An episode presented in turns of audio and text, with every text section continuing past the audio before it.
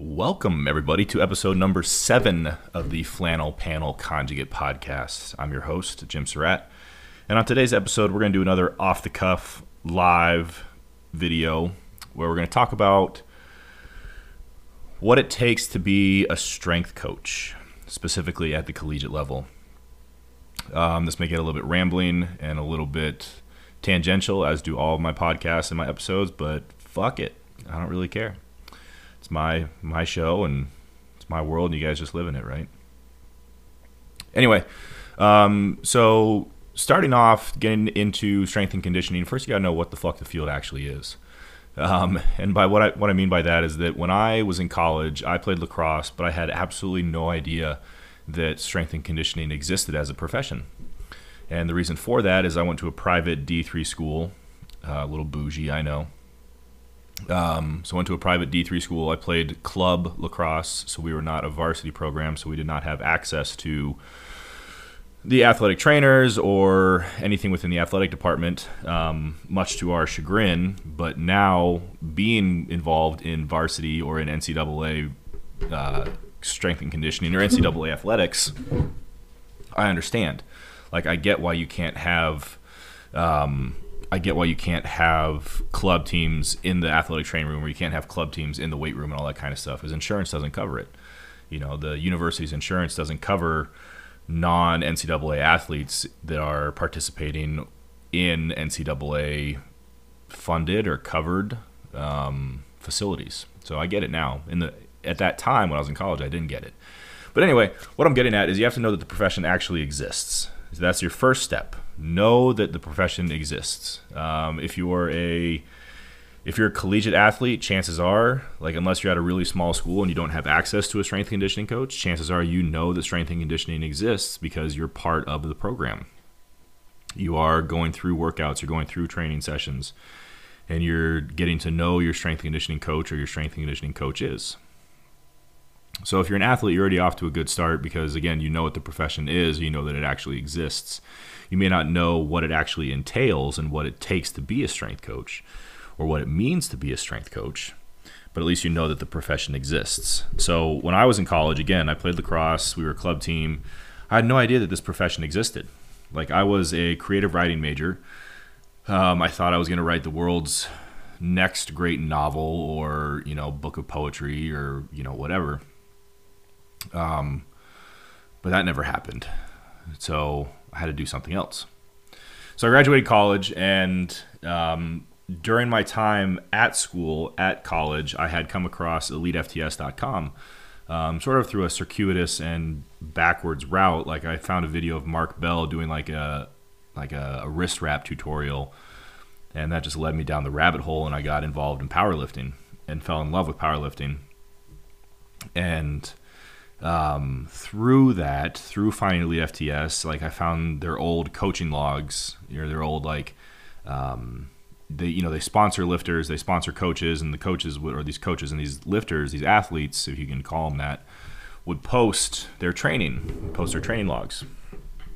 And I came across a guy named Jeremy Frey, who at the time was I don't know if he was a world champion, but he went on to be a world champion and I think either the 242 or the 275 multiply class.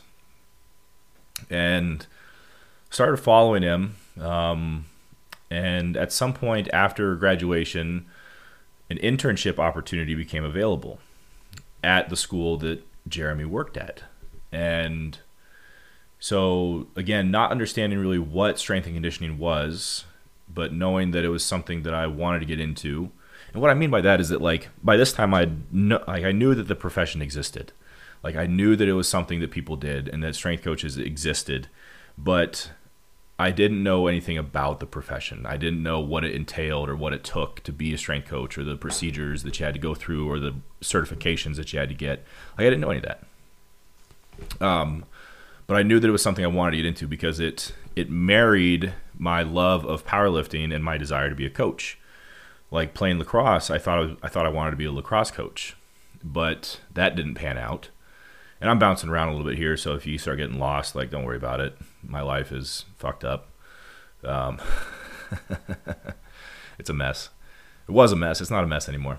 But uh, but anyway, so an internship opportunity became available at Missouri State University, which is where Jeremy Frey was the associate director. And so just on a whim, because I was doing nothing else with my life, I applied. And I got the job because it was a volunteer position. It was absolutely free. There was nothing. Like I, there was no stipend, there was no living allowance, no no nothing. It was completely free volunteer slave labor. And and I moved. I moved from Montana, where I'm from. So I moved from Montana down to Missouri. I flew to Missouri because the internship started like in the spring semester. So that'd be like January. And there was no way that I was going to be able to make the drive from Montana to Missouri through the heart of the US, like during winter. So I flew to Missouri and I got a room in a house off Craigslist. And didn't know these people. I knew I knew no one in the entirety of the state. I didn't know a single soul in the whole state. And so I I got this room off Craigslist with some people who I didn't know and I won't get into that because it's wild and wacky in and of itself, but I didn't last very long in that house. Um, I was there for about a month before I moved out and got my own place for a host of reasons. And if you're interested, DM me and I can tell you those stories. Um, but so I started my internship and had absolutely no idea what I was doing. Like I thought I knew what I was doing. And and like the moment where I learned that I had no fucking clue what it was that I was doing was when I was given homework for the first time. Jeremy Frey, I'll just call him Frey from now on. Frey, when I first started, Frey turned to me one day and he printed out the sheet of paper and he handed it to me and he goes, "Here's your homework. Have this ready for me as soon as possible." And it was a scenario of like a strength and conditioning scenario. It was men's soccer, like they just finished their season, so they're in their postseason, and basically it was like this open-ended question of what do you do? And I was like, oh yeah, I got this, like no problem. Like I'd been programming for myself, and I'd done a little bit of programming for some friends, and like I thought I knew what I was doing. I thought I had a handle on it. But as soon as I sat down to like actually do this assignment, I realized I had absolutely no clue. I was completely lost. Like I remember googling post-season soccer workouts and you know, just like drawing this complete blank on what it was that I was going to do. Like, you know, it was paralysis by analysis or performance anxiety, like all these, you know, whatever you want to call it. It was I was just frozen. And so over the next couple days, like I managed to, you know, slap some shit together, and I still have the program somewhere. Um, but I printed it out and I turned it into him. And I remember he's sitting at his desk and he's looking at my program and he crumples it up and he throws it in the garbage. And he turns to me and he says, If you put something on your resume, make sure it's the truth. And what he meant by that was that I had put that I had programming experience on my resume. And to be fair, I thought I did, but as I just explained, like I clearly did not. And so that was like the real moment where my eyes were opened that I had a lot to learn. Um, that there was a lot, a lot for me to learn about what it meant to be a strength and conditioning coach and what it meant to program and how to program and all that stuff. So, so where I'm going with all this is that the first, the second step after knowing that the profession even exists, the second step is securing an internship and 9.9 times out of 10 you're going to work for free interns unless you end up at like a big program that has a lot of money like and you end up working with the football program or like the basketball program you know teams that have or programs that have big budgets and can afford to pay interns you're probably not going to make any money whatsoever. You're probably going to you're going to lose money you're going to be paying to work essentially because you're going to be paying rent or you're going to be going to school. And most of the time internships are done like during your undergrad.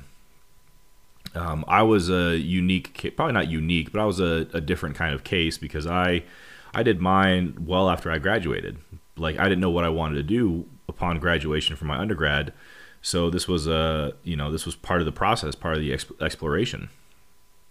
And uh, so yeah, you got to do an internship. Expect to work for free, and if you really do it right, and if you really like adhere to it and if you really put your put everything you have into it expect to work long hours you know like obviously as an intern there's only so many hours that you can work or only so many hours that you're actually going to be able to work like if you're going to school or if you have a job like you know and most most strength and conditioning coaches most programs are pretty chill about you know working with you on your schedule. Um you know i mean i know that like they were chill with me and you know when i had to go take care of stuff like i was allowed to leave and go take care of things. So it's not like you're you know, it's not like you're actual slave labor. It's not like you're stuck there for 24 hours a day. But don't you know? Don't be surprised if you're working long hours. If you got to be there early, because strength strength conditioning coaches are always the first one in the building. You know, I get to work at like five five thirty in the morning, and currently I'm there until like 5:30 6 p.m. every day. And so do your internship, and when you're interning, it really pays off to put as much of yourself into it as possible and open your eyes, open your ears, and shut your mouth except to ask questions. Like, as an intern, frankly, your opinion is invalid and it's unnecessary and it's unwanted in a lot of cases. And that's not that's not coming from a place of being a dick. It's just coming from a place of you don't know anything. And that's where I was. Like I said, you know, a couple times I said something to Frey and he made it very clear that my opinion was just not not necessary and that if he really wanted it, he would ask me for it. But I didn't. I was not in a position of authority, nor I was nor was I in a position of expertise where I knew what I was talking about well enough to offer any sort of valid or poignant opinion. So, so yeah, keep your eyes open, keep your ears open, listen and pay attention to everything. Absorb as much as you can and be a sponge. You know, absorb every little piece of information that you can because you never know you never know where you're going to end up, and that's going to you know that's something I can talk about a little bit further down the road, but um, but you never know where you're going to end up. Like you never know what kind of program you're going to end up in. So like at Oakland where I work, we run a conjugate based program. When I was at Missouri State doing my internship, we ran an Olympic based program. And I taught myself conjugate, you know, but I had to learn how to coach the Olympic lifts when I was at Missouri State. I had to learn you know what it meant to program in a periodized you know pseudo linear fashion. You know so you never know and you never know where you're going to end up. You never know who you're going to end up working for or working with or what kind of system you're going to be a part of. So it behooves you and it pays off to learn as much as you can about every little aspect of training. Um, and don't be surprised if you get given the shitty jobs. Like as an intern one of our duties was to stock the milk fridge every week. And that's not a big deal, you know, like it takes 20 minutes to do it, but it was still something that we had to do. You know, we were responsible for cleaning and wiping stuff down and picking things up like and and the reason that interns are given those jobs is not because coaches, not time not because full-time coaches want want to make interns do the shitty work, but it's one of those things where you're demonstrating that you're capable of doing simple things. Like if you can't show up on time if you can't do what's asked of you, if you can't perform a simple duty like wiping down a machine or wiping down a bench after a kid is done using it, or you know you can't follow just a simple direction, like how are you going to be able to do something complex? Like how are you going to be able to stand on your own two feet and act autonomously when you have to? You know, if you can't do the simple things, how are you going to do the the complicated things? So, so again, don't be surprised if you end up doing the shitty jobs cleaning, organizing, stocking, distributing stuff. Like if you work at a program that has, you know, nutrition, like post workout nutrition that gets handed out, like don't be surprised if you're the one that hands that shit out or has to restock it or clean up. Like, you know, but but humble yourself at the same time. Don't be afraid to do that kind of stuff because again, when you're interning, you may not realize it, but you're interviewing for a job. And whether it's a job with that particular program or interviewing with interviewing for a job with a different program via a reference from the program you're working for like you're you're interviewing. It's a live on your feet thrown into the fire type interview. And you know that was something that I didn't really take into consideration. Like it was just something that I was doing. Like I didn't think about the next the next step. You know I didn't think about the next part of the process which is ultimately like doing a graduate assistantship. Um you know it was just this this thing that I was doing at the time just to give myself some purpose in life. You know, I wasn't making any money. My grandma was supporting me like through her, you know, through her estate. She was paying for my rent and like giving me a living allowance. So like I had a pretty I had it pretty easy, to be honest. Um, but you gotta you gotta think forward. You gotta think ahead and think about what's coming at you and like where you want to be.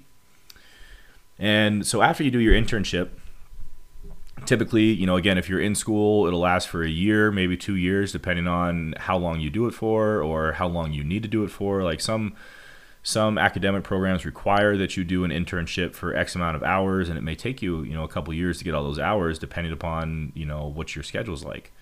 Um, but after your internship, you do your graduate assistantship, or your GA for short.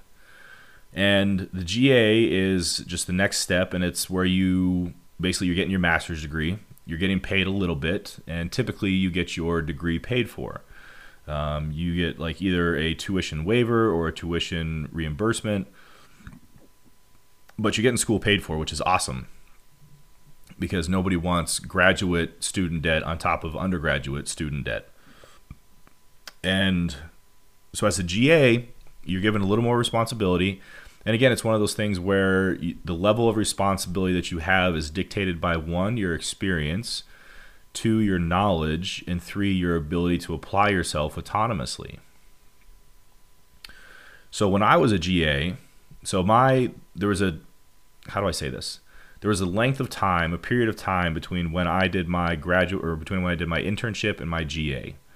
And the reason for that was because I didn't feel qualified to take the next step. Like I was a I was an English major. I had a bachelor's of fine arts in creative writing like i felt woefully unqualified not even underqualified woefully unqualified to work as a graduate assistant and to attend a master's program in like kinesiology or exercise science you know and so i put it off and put it off and put it off and i did you know private sports performance for a while and that worked out pretty well i really liked doing that it just wasn't consistent enough nor did it pay enough to like make it a long term thing. At least not from like a not from an instructor perspective. From an owner perspective, like the company was doing really well, I think. But from an instructor perspective, like I was only making hourly wage and I was only working a few hours a week, so it just wasn't you know wasn't paying the bills the way I needed it to. You know, and I bounced and I did some other odd jobs here and there, and it finally got to the point where I was just spinning my wheels and I wasn't doing anything. And my girlfriend at the time basically you know, like gave me a proverbial slap in the face and was like, get your shit together and go back to school, get another undergraduate degree in exercise science, and then go get your master's and get your career going. Like she knew where she was headed. She was going to be a nurse, so she knew the direction that she was taking her life, and I think she needed me to follow suit. And so, at her suggestion, at her very strong suggestion, I enrolled or I applied to Missouri State University, um, and I you know was accepted. So I enrolled and I started taking classes, and um, I had to take you know the bullshit gen ed gen ed classes because my liberal arts degree did not satisfy a number of the demands that they had at Missouri State University. So I had to take like public speaking and you know, world history or American history. You know, take the bullshit classes that nobody wants to pay for because they're not relevant to the to the degree that you're pursuing. You know, and like I felt very out of place because I was here, here. I was this adult student, and you know, not that I was the only adult student in my program or in my classes, but you know, I felt very much out of place. And during my undergraduate studies, my second round of undergrad studies, I ran into the strength conditioning coach, Frey, um, who had at that point been promoted to the director, and he basically was like, "What are you doing with your life? Like, what? Are you, why are you here? What are you doing?" And I said, "Well, I'm going back to school, and I'm going to get my degree, and I'm going to, you know, become a strength coach." And he goes, "Well, you need to come intern. Like, you need experience. Like, that's going to be the determining factor in you getting a job is the amount of amount of experience you have." And so, I came back and I interned again, and so I'd go to classes, and then I'd go do my internship and that was just the life I lived. And I bounced and bartended and whatnot on the weekends, and you know, just got by. And I think I did my undergraduate studies for a year and a half, maybe two years, and then um, a graduate assistantship position became available, which was the first time a GA position had become had been made available at Missouri State, at least within strength and conditioning. So so this GA position became available, and Frey offered it to me. You know, upon you know, predicated upon the assumption that I would get into grad school. And so, fortunately, I had developed a really good relationship with the director of one of the programs, like one of the master's programs at Missouri State. And I'd had her for a couple undergrad classes and had done really well in her classes and really got to know her pretty well. And so when it came time for me to apply, like I approached her and I said, "Hey, like, you know, I don't really have all the requirements that I need for this program, you know, but it would really it would really be great if I could get into it, you know, and I feel like I'm capable of handling the workload and capable of handling the course material and all that kind of stuff." And and basically she just took care of it for me. Um, and that that's a testament to, you know, the importance of forging relationships, and that's something I can talk about later in this episode, but you know when it comes to when it comes to this job when it comes to any job but strength and conditioning in particular just because there are so many applicants out there and there are so few positions available it is it is v- vitally important very very vitally important that you establish strong connections with people make friends make allies and don't make enemies out of anybody because you never know who may end up hiring who or who may end up talking to who or what you know what could happen with anyone um, so it's very important that you network and that you connect. And that's something that I'm really bad at. Like I'm not a great networker and I'm not a great connector. Like I can talk to people and I can establish friendships and relationships with people, but like when it comes to professional networking, I'm fucking trash. So anyway, I did my GA. Um, I was there for two years, did my GA, got my master's degree, and loved it and like knew that I was headed in the right direction. So step one, know what the profession is. Step two, do an internship. Step three, get a graduate assistantship. Now, I was really lucky in that a GA position became available at the school that I was already at. I didn't have to move for a GA. I didn't have to go anywhere for a GA. That's not always the case. Sometimes that's the case where you intern in one place and then a GA position becomes available. You know, whether one GA graduates out or a position becomes like it gets created. Whatever the case may be, you know, you, you may not have to move anywhere, but don't expect that as a GA that you're just going to be able to stay where you're at. Like you may have to move, you know, and that's that's part and parcel to being a strength coach in my opinion is that like you know, you have to be willing to uproot your life, you know, at basically a moment's notice and move across the country or move to a different state, you know, or depending on what your level of profession is, move to a different country. You know, um, so yeah, know the profession, do an internship, and then do your GA. And while you're doing your GA, again, learn as much as you can. Be a sponge. Keep your eyes open. Ask questions all the time. And I was in a situation where I was basically turned loose. And I was allowed to do whatever I wanted. You know, there was oversight and there was, you know, some rules and guidelines by which I had to operate and adhere to. And operate within and all that kind of stuff. But I was basically given carte blanche to do what I wanted as long as I didn't get anybody hurt and didn't do anything stupid. And at first I was like, what in the world? Like, what do I do? How do I do this? You know, but I had, but I just had to trust myself. I had experience. I'd been programming. I'd been coaching. I knew what I was doing. You know, and so I, you know, made my way for a while and then I came across conjugate and that just solved everything. Like it, you know, the system just made sense to me and the method just made sense to me and I adopted it and applied it and it worked great. Um, you know, but as a GA, you're going to get more responsibility. You're going to get lots of experience. You're going to be there full time because essentially a GA is a GA is a job. And you know, you're going to be there early in the morning. You're going to be there late at night. Like, yes, you have classes, and classes come first, in my opinion. So, like, you got to take care of your academic stuff. But, you know, don't be surprised if you're there, you know, 10 to 12 hours a day and then have to go to class on top of that. Like that's what I did. I was at Missouri State. I was in by 5:30 in the morning and I would be there all day up until, you know, 5 or 6 p.m. and then I'd go to class. And I'd be in class until 8:30, 9 o'clock at night. So I'd be there for, you know, 17 hours sometimes. And then you get home and all of a sudden it's like, well, shit, you know, I don't like, I have to go right to bed. Like I don't have any time to do anything else. But being a GA is fun. Like, you know, yeah, sometimes you got to do shitty work and sometimes you get hand you get handed tasks and teams that you don't want, you know, but But you got to think about it from the perspective of like I'm getting to do what I want to do. Like I'm getting to coach. I'm getting paid to do this. It's not getting you're not getting paid a lot, but you're getting paid. And you're getting your school paid for, which is huge.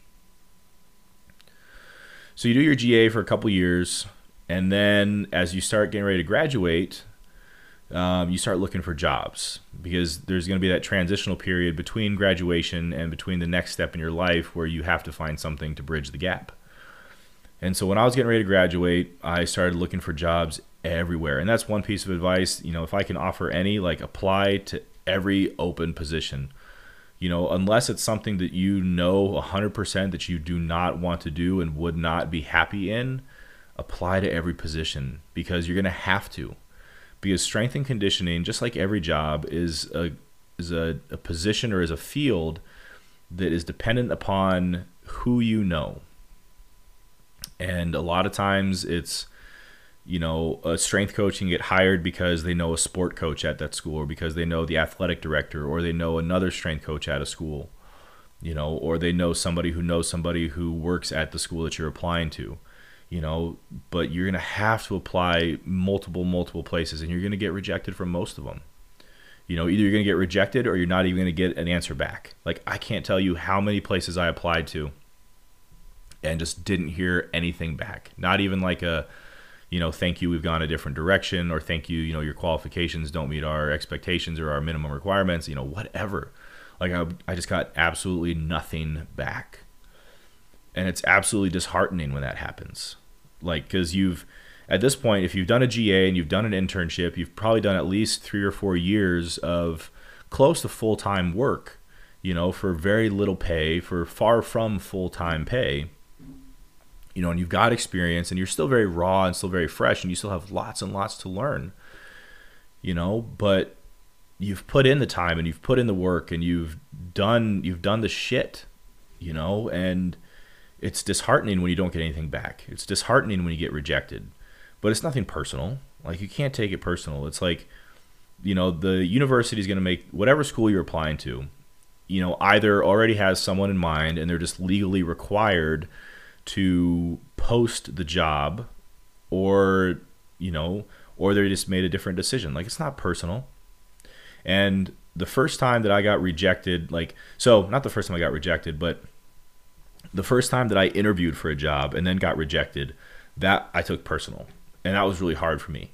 Um, there was a school I can't remember what school it is anymore or where it is. Like it was some small D two program, and they were hiring like they had just started like a dedicated formal strength and conditioning program, and they were looking for one person to run the whole thing to train all the teams and be the director for like the sum total of like, you know, less than thirty thousand dollars a year for a nine month appointment.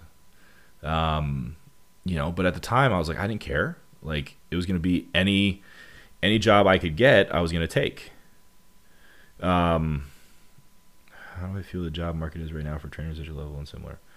Um, so Instagram question that just came in to sort of derail. How do I feel the job market is right now for trainers at my level and similar? Um, I feel like it hasn't changed a whole lot. To be honest, like I f- still feel it's really saturated with applicants. Um, there's a lot of people who want to do strength conditioning, and like I think that's great. You know, strength conditioning as a profession and as an industry has boomed. Like you know, every school has a dedicated strength conditioning program. Every university has one you know, and everybody needs a coach. So I think it's fantastic that strength and conditioning is becoming so popular and becoming so mainstream. Um, but in that same regard, or on the other hand, I guess, whatever you want to call it, um, with more with more opportunities come more applicants. And I feel that the job market again is very saturated. There's a shit ton of people who want to be strength and conditioning coaches a shit ton, and not everybody's going to get it. Um, so it's one of those things where you have to, when you get a job, you hold on to it. And that doesn't mean you have to stay there forever. It doesn't mean you have to be in that one place for the rest of your career or the entirety of your career. But you hold on to it and you do what you got to do to to make sure that you keep your job because you know, while it's easy to look for a job while you have a job, you may not have a job next year. You know, my contract is annual and you know I may not get renewed, you know, for whatever reason, budgetary issues, you know, especially with COVID, you know, like there's always that chance. So so yeah, really saturated market, um, and you have to. That's where come, and that's kind of what I was talking about is that knowing somebody is really really important, because that's how I got this job. Was I knew the director. He and I had worked together at Missouri State. Like when I was an intern, he was the he was the director. He was my boss. And you know, once I left Missouri State, he eventually left Missouri State, and we didn't talk for a number of years, but we still had that relationship. So it's vitally important that you connect with the people that you work with because you never know who who knows who. Um. Uh, but uh, let's see here. Um, sorry for those of you who are listening. I'm doing Instagram stuff at the same time. Um, but yeah, so hopefully that answers your question. Um, at the lower levels, you know, as like internship positions, GA positions, like GA positions are still hard to come by, you know, because everybody wants to be a GA because everybody wants to be a strength coach. You know, internships are easy to get, in my opinion, because they're free labor. Like all you have to do is walk in and be like, "Hi, my name is Jim, and I would like to volunteer my time to your program so that I can learn." And you know, I know that if somebody walked into my weight room and did that, I'd be like, "Yeah, okay, fine. Like, be here at 5:30 tomorrow morning and we'll see if you can handle it, you know. But like, I'm always going to take free help, you know. So, so yeah. Um, what in the world was I talking about? Uh, so yeah, so you do your GA, and then you start looking for jobs because you're going to need one, and apply to everywhere. And oh, that's what I was talking about. Is when I got rejected. So I interviewed for this job, and it came down to me and one other candidate.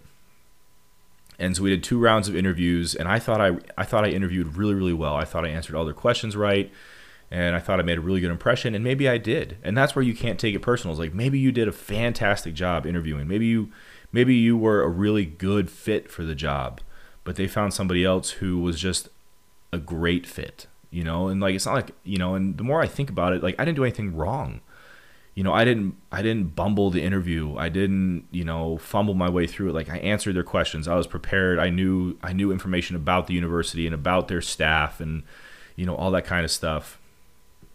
You know, but the person they went with I think was just more qualified at the end of the day. Like had a couple of extra certifications that I didn't have and you know, was just was just more qualified on paper. And so so you can't take it personal when that stuff happens because but it's really hard not to it's really hard to not not take that personally because like you put so much time and effort into preparing for these interviews. You know like when you're getting ready for an interview like you you know do your research learn about the program learn who the staff is learn the ad the sport coaches how long the sport like take take copious and exhaustive notes. You know because you never know what they're going to ask. They may ask some off the wall, oddball question that has absolutely nothing to do with strength and conditioning, but has something to do with their university and their athletic department. And what they're trying to see is that if you've done your homework. And if you haven't, you know, that that's going to be a strike against you because someone else probably did do their homework. So be as exhaustive and as deep delving as possible. Like any little bit of information that you may think is important, write that shit down. Make a note of it you know, keep that shit in a notebook or on your phone or something that you know you can access quickly if they ask you a question. You know, unless you're doing like a face-to-face interview, and then you got to kind of try to like memorize that shit. Um, but yeah, I took it really personal when I, you know, I got an email. I didn't even get a fucking phone call, and that's what killed me is I didn't even get a phone call. Like I'd done two interviews with these people, two like Skype interviews, you know, and a phone call, and I get an email saying, "Dear Jim, thank you. We appreciate your time, but we've gone a different direction." And like super professional, you know, like you know, like from a professional perspective, they did absolutely nothing wrong, but I took it very personally and it hurt and it made me angry. You know, and I've eventually got over it.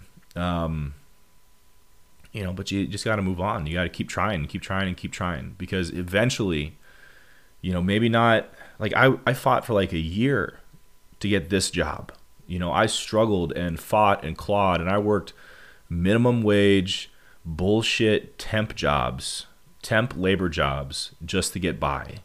I lived in a weekly rental, some shithole of a house with weird ass fucking roommates who I literally, and I'm not exaggerating this, thought were going to kill me in my sleep. like I'm not I'm not being ridiculous here.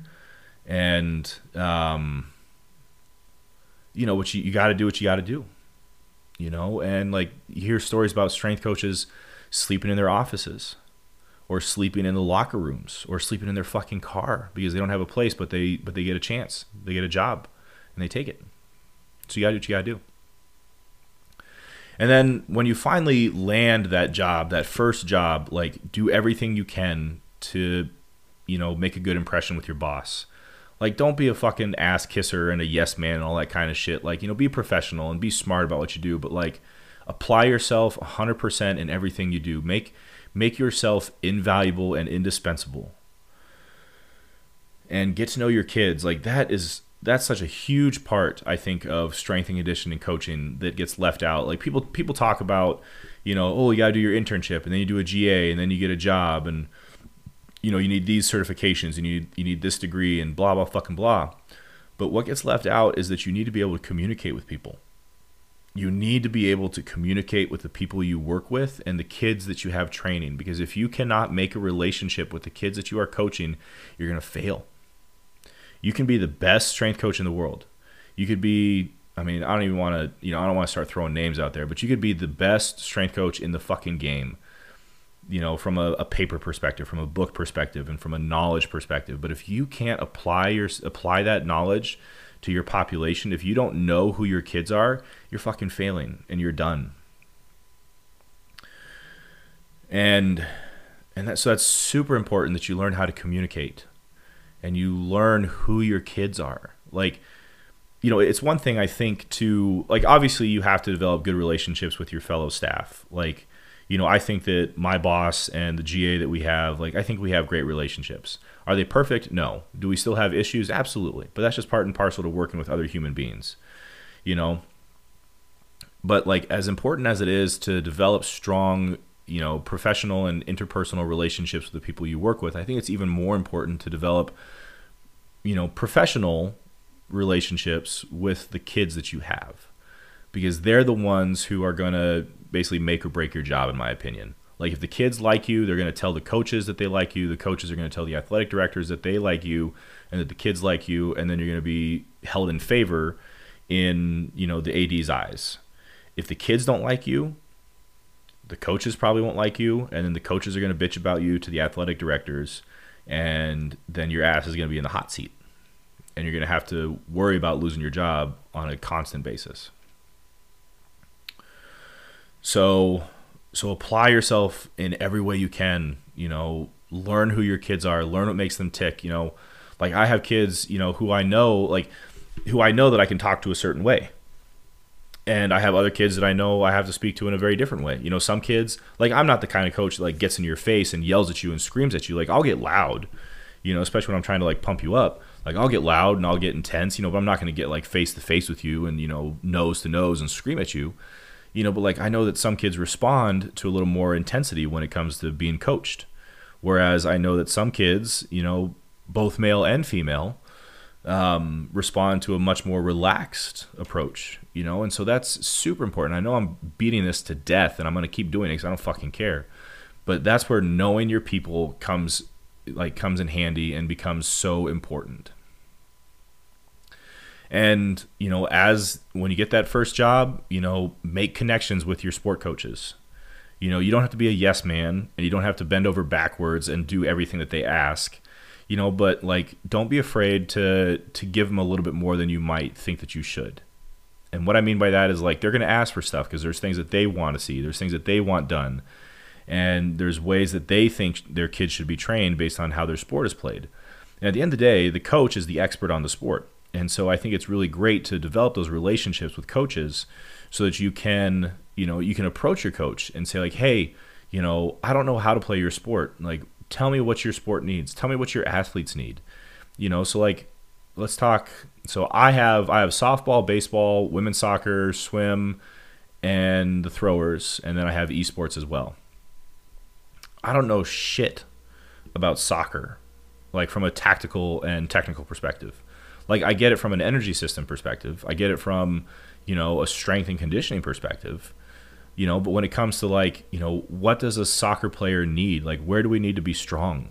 You know, like what movements should we do or should we not do? You know, what are we, what are things that we need to stay away from? Like I don't, you know, not that I don't know that, but like don't be afraid to ask your coaches those questions and say like, "Hey, what do your kids need? You're the ones that see them every single day. You're the ones that see them on the field. You're the ones that see them in competition and in practice, and you're the ones who evaluate their performance. So you tell me what they need. And then it becomes this like give and take. It becomes this compromise between, well, this is what I want as a strength coach, and this is what you want as a sport coach, and so how can we find middle ground? And when you're in that first year job, like maybe you give them a little more ground than you might might otherwise want to. Like give them a little bit more so they feel comfortable and they feel good about what you're doing because they don't know you. The kids don't know you. You know, you're coming into this as the new guy. And, you know, you have to really establish yourself. Uh, how many people can a soccer player kill with their legs on average per year? Uh, that's another fantastic Instagram Q&A question. And I would say all of them. Um, all of the people per year on average. Um, at least 13, maybe more. But yeah, so don't be afraid to establish relationships with your coaches and then get to know your administration as well. Because I feel like there's this really big disconnect between between the administration and strength coaches because so often literally like from a, a literal perspective like they don't even work in the same building or they don't even work on the same floor. So like with us, my weight room is in the basement. Let's see here. Here's another question. Is high school strength coaching a good place to start, or should you immediately try to try to find a college internship? I imagine that's what you're asking, Aiden. Um, I would say it depends on what you want to do. If you want to be if you want to be involved in high school, go right to high school. If you know you want to do collegiate strength and conditioning, then I would try to find a college internship. If you're undecided and you can get a job in the high school field, um, then maybe go for it. You know, the only caveat to that is that if you end up as a high school strength conditioning coach, don't be surprised if you have to teach as well. So you may not be able to get a job unless you have a teaching certificate or a teaching degree. Um, you know, there are plenty of like dedicated high school strength and conditioning coaches out there. You know, especially like down in Texas, I would think. You know, where um, you know floor or where football where football's big. Um, all that kind of stuff. So again, it just depends on what you want to do. So hopefully that answers your question. Here's another one. Uh, what's a good way to give lifting advice to people who never listen to you but still ask for your advice? Oh boy, um, I deal with that on a daily basis with my athletes. I mean, I, I 100% understand where you're coming from with this because like my job as a strength conditioning coach is to teach these kids how to lift. And while I'm not necessarily concerned with them like being fantastic lifters, like they have to be proficient. You know, at least proficient enough to not hurt themselves. And so I think I think the best way that you can do it is try to find try to find another way of giving that information out. Um, you know, so like if if you use it's like so think about this like if if somebody gives you a cue when it comes to benching, it just doesn't make any sense. Maybe somebody else gives you a different cue and that makes sense to you you know so it's just the same thing you got to do with these lifters or with these kids is like you know okay i told so and so to sit their butt back but they didn't do that because they don't understand what i mean. All right maybe i tell them to push their hips back and open their knees first you know? So it's just finding little ways to communicate in a slightly different fashion because we all we all communicate and learn differently you know? Some people are visual learners some people are aud- auditory learners and some people are tactile. You know they have to be shown what they have to feel what to do you know? So you just got to find different ways of communicating with people. And that's one aspect of being a strength and conditioning coach. Again that's the communication is that is so vital is you know learning how to communicate these cues. Because like i can tell i can tell a lifter you know chest up hips back knees out. And like they're gonna probably understand that. Or like i could tell i could tell here's a good one. I can tell a lifter root into the floor when you're squatting. And they're probably gonna get what i mean by that. If you tell you know a diver you know, root into the floor with your feet, they're not going to know what the fuck you're talking about. You know, so I tell the kids, you know, instead of rooting into the floor, I tell them grab the floor with your toes. You know, so it's just finding different cues, it's finding different little ways of communicating the same thing just in a different way so it's more approachable and more understandable and more digestible to that population. Um, but again, don't be afraid to you know give your sport coaches a little more ground and develop relationships and develop relationships with your ads. That's where I was going with that. Develop develop relationships with your administration, and not that you have to be buddy buddy because you know at the end of the day, administration is probably going to hold you at an arm's length because they're going to be the ones who determine whether you not whether or not you keep your job, and it's really hard to fire somebody who you like you know, or it's really hard to not renew a contract of somebody you like. So they're probably going to keep you at a, you know, a professional, at a, you know, at a, a courteous distance. You know, they're still going to be nice and professional and kind, you know, but they're going to hold you at a distance. Um, but where I was going with that is that literally, like, so in my, at, at Oakland, um, our weight room is in the basement of the building and the athletic offices, the administrative offices are on the third floor. So, like, we never see each other unless one of us goes out of our way to go upstairs or come downstairs, depending on your perspective. But I think it's really important that you develop those relationships because so often there's this disconnect. Like strength coaches, I think, are really misunderstood. Like a lot of, especially administrators, just have no idea, and it's not their fault. They just have, you know, they're just concerned about other things. Um, you know, they just have no idea what strength coaches do. Like literally no idea what happens down in the weight room. And I think it's really important that from you know from a job security perspective, that strength conditioning coaches like educate their administrators on what happens, because it's really easy I think to boil down strength conditioning to just lifting weights, like picking shit up and putting it back down. Like yes, at the end of the day, that is the absolute core of what we do. We pick things up and we put them down. But there's so much more to it than that. Like there's there's science and there's methodology and there's philosophy and procedure and protocol behind everything that we do. And you know you gotta there's so much more nuance to it. And a lot of admins don't see that because they don't have experience in strength conditioning. You know, and that's not their fault. You know, like I have to be honest with you guys, I have no desire to be an administrator in any way, shape, or form. Like I don't not that I don't care what goes on upstairs, but you know, I just I just don't care. You know, I should care and I should have an idea of what happens. You know, but it's just it sounds boring to me. And it sounds absolutely just like something I have zero desire to be a part of. And so when an administrator doesn't want to come downstairs and see what we do, I don't blame them, you know, but I still want to try to, you know, reach out and invite them down and all that kind of stuff. Um, you know, so I think it's really important to develop relationships.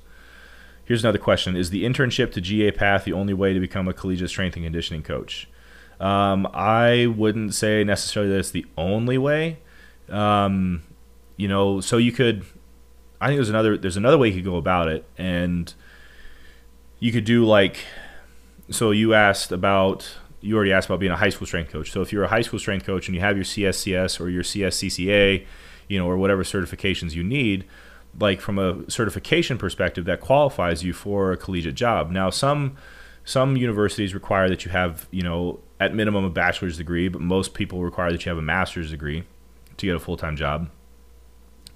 But so you could either transition from high school to college if you get some experience in the high school realm.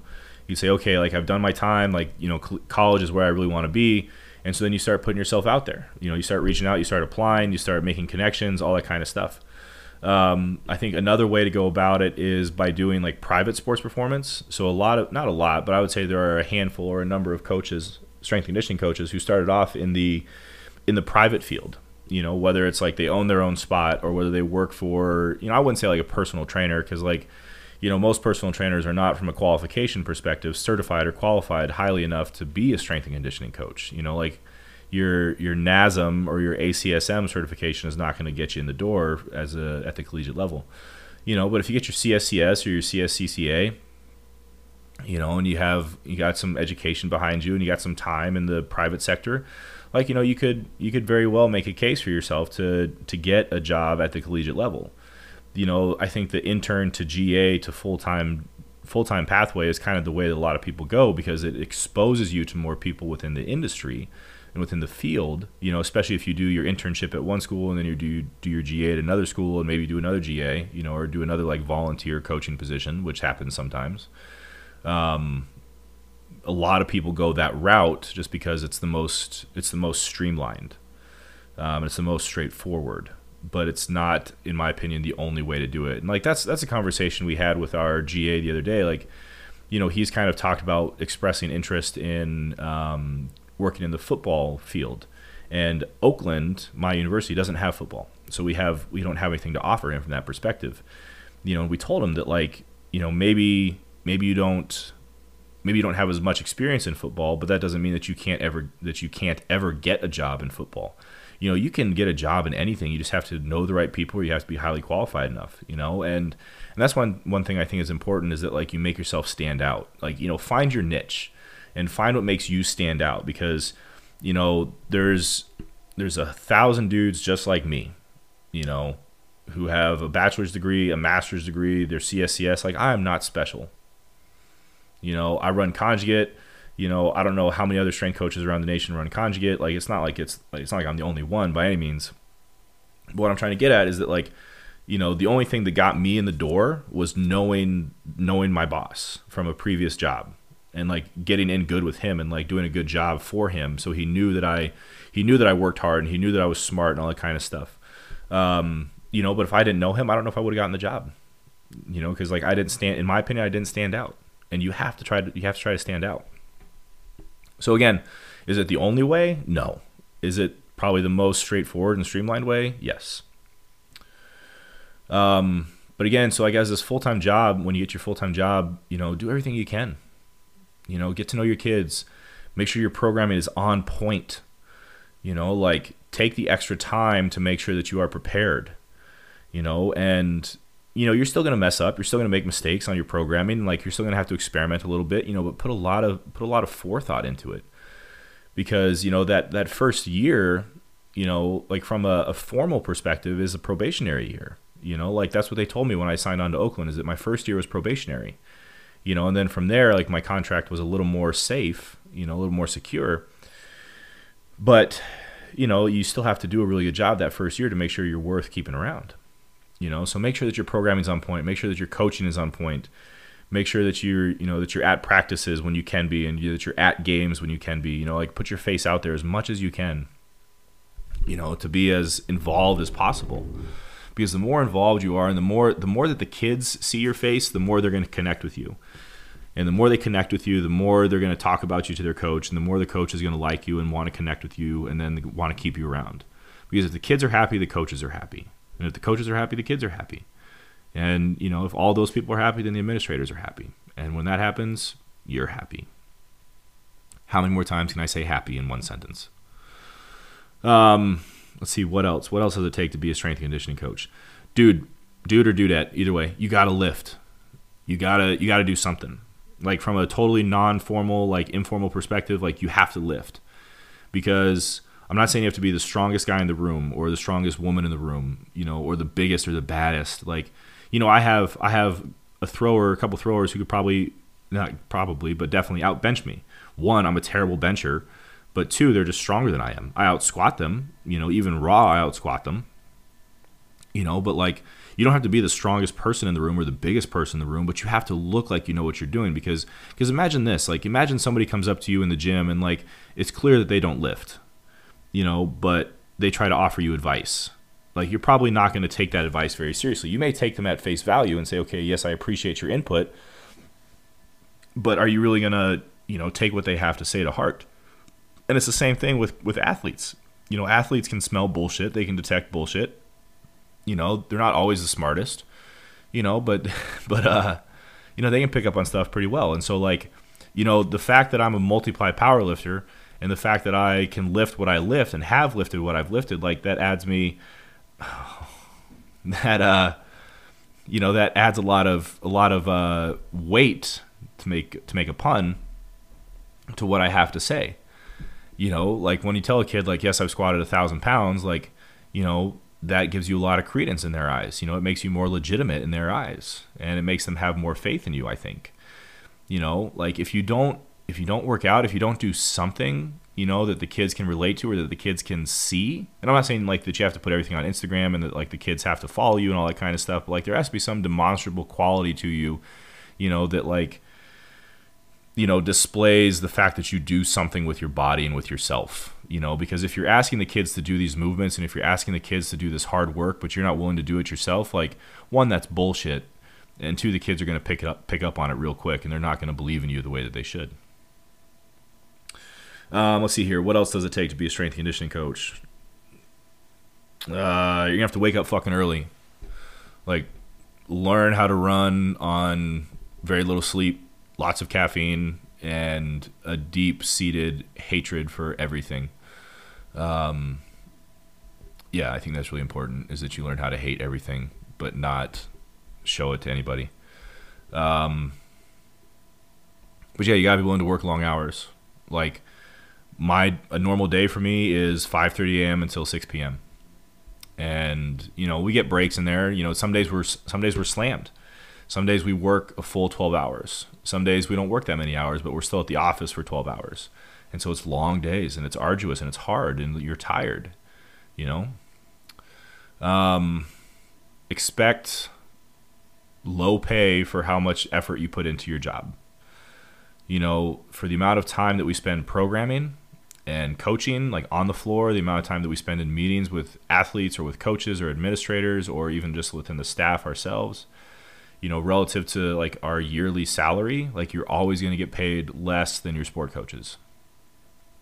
And you're going to be learn to be okay with being replaceable. Now, like that doesn't mean that, you know, you're just going to lose your job on a whim, but you have to understand the fact that even if you do a really good job, even if the kids like you, like you can still be replaced. And you can be replaced quickly. Because like i said the job market is saturated and there's a lot of people out there who are looking to be collegiate strength and conditioning coaches and if a job opens up you guarantee that somebody's applying for it. And i think what's most important you know all bullshit aside and we'll kind of close with this is that you have to love it. You have to love what you do because it's hard work. You know it's hard dealing with people every single day. It's hard using the same like saying the same thing over and over and over you know to the same kids who aren't listening um, so you have to ah shit. Sorry, my phone just fell. Um, another Instagram question coming in. What do you find most of your new athletes lack that could have been developed in high school? Uh, general lifting technique and maximal strength. Um, I think there's a lot of strength, like high school strength coaches out there that are probably not qualified to be strength coaches, like whether they're football coaches who lifted in college or you know they're just a, a dad who you know volunteers or whatever. Um, you got to teach there's a lot of teaching that goes on with new athletes especially like your non especially especially with your sports that are non not traditionally linked with um, with lifting so like football okay so football is a pretty good example because a lot of football players lift not every football player lifts but a lot of football players lift Whereas like swimmers, I have some freshman swimmers who have never touched a barbell in their life, and that's okay. You know, that's what my job is. My job is to teach them how to lift and get them stronger and more powerful and all that kind of stuff. Um, you know, but it would make my job a lot easier if these kids came in with at least a basic understanding of how to like squat and bench press and deadlift. You know, and if you run an Olympic program, you know, then like how to clean and snatch. You know, or, or at the very at the very very base, how to jump like teaching a kid how to jump is just teaching an athlete, a Division One athlete, how to jump is disheartening. You know, and also a lot of kids are very weak, and and again that's okay. Like it's not their fault. You know, um, but swimming, lift on land to make wakes. There you go. Um, but yeah, they're very weak, and you know, so like you have to you have to be willing as a coach to like take your time with your programming to develop these this maximal strength you know whether you like run a conjugate program and you run you know like max effort dynamic effort days like if a kid is weak in general like they're not to be able to move fast they're not to be able to run fast jump high throw far so so yeah lifting technique and maximal strength i think are the two big things that i've um, that i've seen that could be better improved or more improved when it comes to high school to college transition but uh, but yeah, you gotta love this. You gotta love this job because it's hard work and it's long hours and it's shitty pay and it can be really really frustrating, you know. But I love what I do, hundred percent. I absolutely love what I do, and I cannot fathom ever doing anything else in my life. And there may come a time where I have to. There may absolutely come a time where I have to do something else. And when that time comes, like we'll cross that bridge. But for where I'm at right now, like I love what I do, and I I don't ever see myself doing anything different So I think that's the most important part is that you have to love it because if you get to the point where you hate it, it's time to get out. So anyway, we are almost right at an hour. So I've rambled enough. Um, thank you for those of you who tuned in to the Instagram live. I appreciate it. Thank you for asking questions. Um, we'll get this up on Spotify and other listening platforms ASAP. And as always, do not waste the pain.